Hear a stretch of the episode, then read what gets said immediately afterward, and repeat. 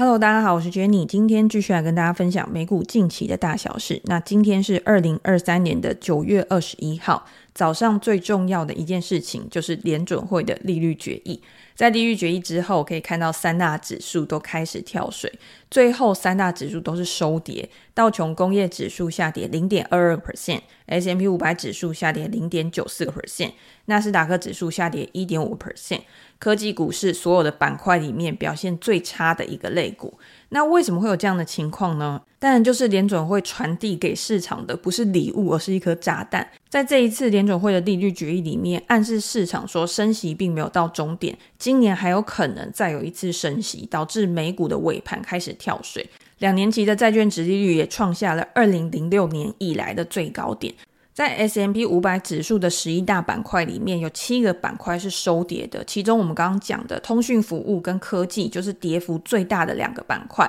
像 Meta 跌了 1.8%， 特斯拉也是跌了 1.5%， 都是一周以来的最低价。苹果在昨天它的股价也跌了 2%， 在这个礼拜本来是上涨的，但是也是因为昨天的下跌而由涨转跌。亚马逊跌了 1.7%， 是近月以来最低的一个水准。大型科技股的表现都相当的弱势，微软也跌了 2.4% 到4个礼拜以来的最低价。Netflix 也跌了 2.5%， Google 的母公司 Alphabet 它也跌了 3%， 基本上是全军覆没。但是有一个更惨的板块，就是半导体板块。费城半导体指数昨天下跌了 1.7%， 失守3400点，是近4个月以来的最低。Intel 延续前一天的跌势呢，又再跌了 4.5%， 是这个月以来的最低价。之前呢，在上个月的时候 Intel 的股价还表现得比较强势，那个时候大家觉得它是不是要重新再振作了，没想到2天就跌了快要 10%， 也是让人还蛮惊讶说为什么会有这样子的一个反转。原因我们在昨天的节目里面有跟大家做分享，虽然说昨天在公开的谈话里面 Intel 有提到他提出了哪些新的产品，要在 AI 领域去扩张更大的市占率，而且在年底的时候要开始出货代号是 Meteor Lake 的处理器，这个让市场应该是会有比较乐观的一个情绪。可是他也表示说他自己的数据中心业务预计要到第4季的时候才会开始复苏，所以昨天股价就是延续了前一天的弱势，因为没有新的亮点出来，再加上联准会的打击。另外像是 AMD 也是下跌了 1%， NVIDIA 下跌了 3%， 都是近期以来的新低价。最新的 IPO 热门股 ARM 也是在昨天呢延续前一天的跌势，下跌了 4%， 已经连续4天都是下跌作收。所以我们现在可以回归到联准会的利率决议到底对昨天所有的资产造成什么样的影响，以及在昨天鲍尔在记者会里面的谈话到底透露出什么鹰派的一个讯息。我们先来看联准会利率决议公布之后，美国的债券殖利率也开始去做攀升，2年期公债殖利率已经达到了 5.19%， 是2006年7月以来的最高水准。10年期的债券殖利率也上涨到 4.4%， 2007年以来10月的最高水准。公债的殖利率跟公债的价格它是维持一个反向的关系，所以在利率决议之后，债券的殖利率飙升，债券的价格也因为遭到抛售而开始下跌。那债券的殖利率上升也会造成另外一个问题嘛，就是今天如果美国的债券殖利率跟国外的债券殖利率之间他们的利差扩大的话，也会使得美债它具有更大的吸引力。因为虽然我们会觉得债券价格下跌感觉不是一个很好的布局商品，但是债券的高殖利率对于很多的机构啊、养老金啊，或者是对于一些保险啊、投资公司来说是具有吸引力的，等于是去提高了美国债券的吸引力。那有可能资金的回流也会导致美元的上涨。那再加上美国的经济目前看起来是比较强健的状况，跟欧洲啊、跟中国相比，所以也会导致美元它是处在比较强势的一个格局。在昨天的利率决议之后，也可以看到美元指数又重新的转强，重新登上了105，达到 105.43， 是近6个月以来的最高水准。美元指数已经从7月中的低点上涨了超过 5%， 而且已经连续9周都是上涨的，这个也是创下了2014年以来的最强周期。可是我们之前有提到过，美元一直不断的走强，甚至是在未来如果继续的攀升的话，对于整个资本市场会造成什么样的一个影响。我们可以先来考虑美元它在整个投资市场里面扮演的角色。第一个是美元其实它也是一个避险资产，因为它是全球的储备货币嘛，所以如果今天全球的经济去陷入到比较停滞甚至是衰退的风险的话，也会导致美元开始有比较大的一个需求。但是如果美元今天开始走强的话，对于美国的股市来说，它不一定是一件好事，因为美国有很多的公司，它的国外收入都是非常高的。如果今天它的国外收入在转换回美元的时候，会经过这个汇差的影响，会导致他们的获利能力下滑。虽然说目前看起来呢，美元走强对于整个市场还没有造成非常直接或者是显著的影响，比如说在过去可能国外收入比较多的像 Caterpillar 这家公司，或者是像美光这家公司，它美国以外的营收都超过50%，可是在美元开始走升，就是从7月以来，它的股价上涨了 16% 跟 13%， 所以大家还没有注意到这一块。可是如果它再继续上涨的话，会不会就是重演前一两年真的在很多公司的财报里面都会提到的汇损，就会又重新登上在未来的一个财报里面，去影响公司的估值。这个是我们在未来可以去关注的事情。那另外呢，昨天在联准会可能发表了让市场觉得比较鹰派的言论之后，昨天的油价也是由涨转跌，一度创高之后，但是最后收盘是下跌了 1.6%。布兰特原油在尾盘的时候也是跌破了94美元，纽约轻原油期货一度上探了91美元以上，可是到收盘的时候是收在89美元左右，有可能就是反映了在维持高利率的情况之下，对于需求有可能会有所抑制。也可以看到昨天能源股的表现，包括比较中小型的石油的探勘、炼油厂、油轮的营运商，或者是油田服务公司，在昨天表现的比较弱势。只有比较大型的像埃克森美孚或者是雪佛龙，它虽然还是下跌，但是跌幅都是在 1% 以内，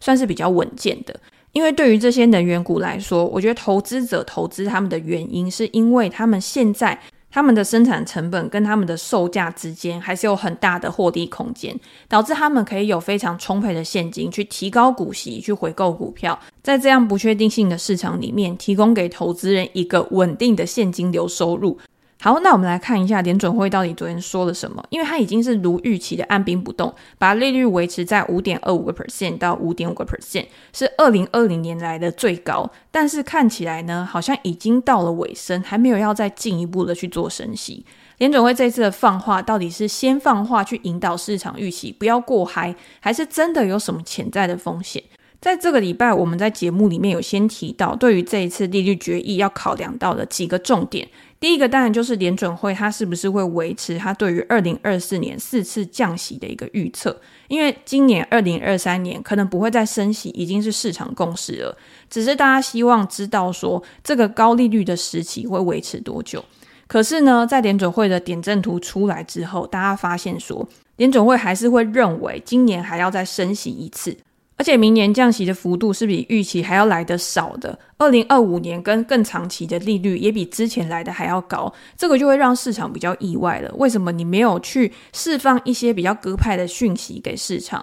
但是我认为还是有的，因为鲍尔他在记者会里面讲到，他说在过去18个月以来的快速升息之后，联准会现在是比较可以去谨慎行事的，也就是我可以看数据再去做事，我不用太强烈的去反映我对于未来通膨的预期。虽然说联准会强劲的升息啊，导致了消费者的支出下滑，也有可能会导致未来的经济放缓或者是衰退，这是联准会在执行货币政策的时候必须要考虑到的潜在风险。但是鲍威尔还有讲到，联准会的首要目标是恢复价格的一个稳定，所以我们还是有可能在经济稳健的一个情况之下，长期保持利率在比较高的水准之上。在前两天，华尔街日报的记者，也被称为联准会喉舌的 Nick， 他表示说，现在的数据并没有好到可以让联准会继续去升息，但是也没有差到可以让联准会明确的表示说我不会再升息了，因为在11月跟12月还有2次的利率决议之前呢，都还会有一些重磅的数据去影响到联准会的决策，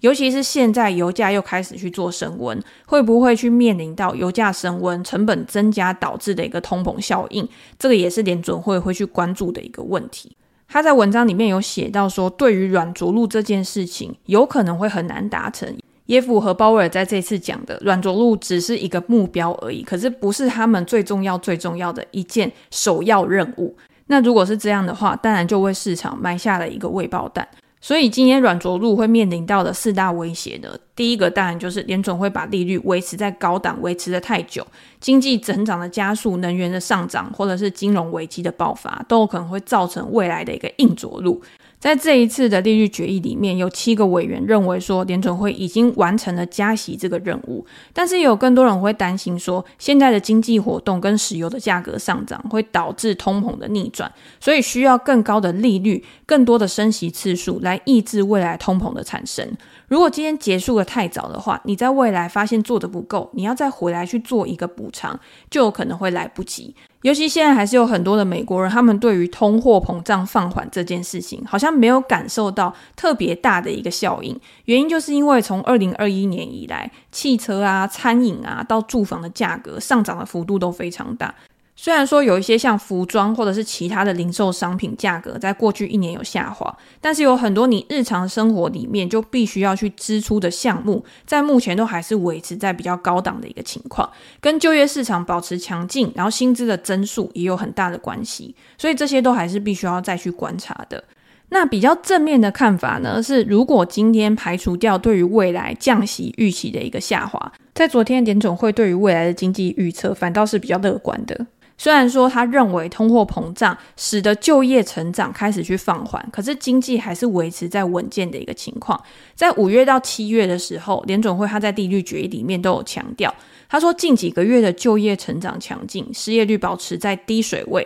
通膨保持在高档。在7月的时候，他也表示说指标显示经济活动以温和的步伐扩张，但是在这一次呢，他把温和改成稳健的扩张，也就是对于未来的经济是更有信心的。联准会调升了今年预期的一个 GDP 成长率，从 1% 上调到 2.1%， 更长期的经济成长率呢也达到了 1.8% 左右，把失业率从6月预期的 4.1% 下调到 3.8%。在2023年的 PCE 通膨的预期从6月的 3.2% 上调到 3.3%， 但是他把核心的 PCE 预期从6月预期的 3.9% 下调到 3.7%。 这个数字是符合在前几天很多的机构去提出来的报告，他们也认为说目前看起来通膨的预期真的都开始去下滑了，表示联准会它是不需要再去采取非常激进的一个动作。既然如此，市场它是不是相信鲍尔讲的话，或者是相信有更多的紧缩政策在未来会持续的去推出？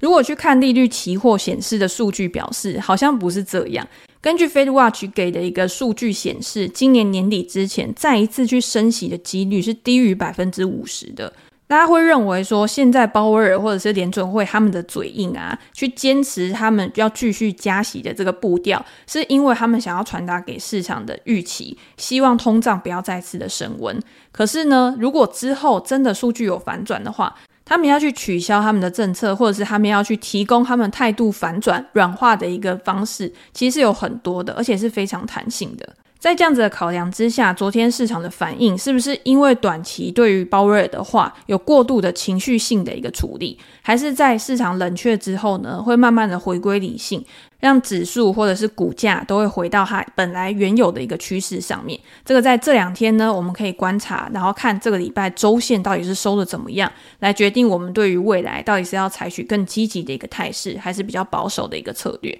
好，那最后跟大家分享一下，因为在昨天联准会公布利率决议之后，对于 IPO 的股票，但我觉得也是有比较大的影响。因为在高利率的环境之下，对于这些刚上市的公司，对于一些新创公司的估值一定是有非常大的一个压抑效果。像 ARM 已经连续4天都是下跌的状况，昨天我们跟大家分享的送货服务公司 Instacart 昨天也是下跌了 11%。 因为虽然说它的一个市场前景相当的看好，可是它也面临到非常大的一个竞争。就有分析师去提到说，如果今天竞争的加剧，有可能就会导致获利能力的下滑，再加上它现在新的广告业务，也有可能它的高成长会在未来慢慢的趋缓，导致它现在财报里面的亮点没有办法去支撑它的高估值。面对 Instacart 它的一个上市，引起到很多投资者的目光，也增加了它的曝光度。它的竞争对手全美国最大的餐饮外送平台 DoorDash， 它也在这个礼拜的时候有表示，它要去扩大杂货配送的商店名单，他去扩充跟他配合的商店名单，去获取更多的客户的时候，就有可能为他未来带来更多的营收成长，在未来也有可能去挤压到 Instacart 在整个市场上面的一个市占率，所以这个也是昨天下跌 11% 我觉得很重要的一个原因。那另外一家昨天公开上市的行销自动化公司 Klaviyo， 其实昨天也是吸引了很多的目光，在昨天上涨了 9.2%。 这家营销跟数据自动化的供应商其实是很多公司的合作伙伴，它的客户包括了大型的公司，像联合利华，或者是一些小型的公司，但是最重要的合作伙伴也是它的股东呢，就是我们知道的电商龙头 Shopify。Shopify 在这家公司上市之后，持有该公司 11.5% 的投票权，而且它为 Klaviyo 带来的一个营收贡献是非常高的，有超过 80% 的年度经常性收入都是来自于 Shopify。 那对于这一类新创公司来说，营收过度的集中当然算是一个风险，但是也等于是在它上市之前或者是在现阶段立了一个招牌，表示说我背后有一个强劲的靠山，大家可以相信我未来的估值或者是营收的成长可以持续的去提升。在今年的前6个月 Klaviyo 公布的营收达到 2.5 亿美元左右，比去年同期还要成长 64%。 2022年的全年营收是 3.44 亿美元左右，比2021年成长了 67%。 如果它下半年还可以维持一样的增长速度的话，那还是会比2022年来的还要高。今年公司呢也转亏为盈，前6个月的净利达到1520万美元，所以大家也可以观察后续是不是这个催化剂可以去支撑股价的一个上涨。但是我们还是要重复强调，刚 IPO 的公司上市之初呢都会有非常多的一个溢价的可能性，如果大家在前期太早去投入的话，有可能在未来就会承受下跌的损失。最好的情况呢是等筹码稍微稳定，然后公司也有提出在下一季的营运数据来作为佐证之后，再去做更好的一个分批布局。好，那我们今天呢就先跟大家分享到这边，如果大家有任何的问题的话，也欢迎留言给我们在之后可以再跟大家做一个分享。那今天就先这样咯，拜拜。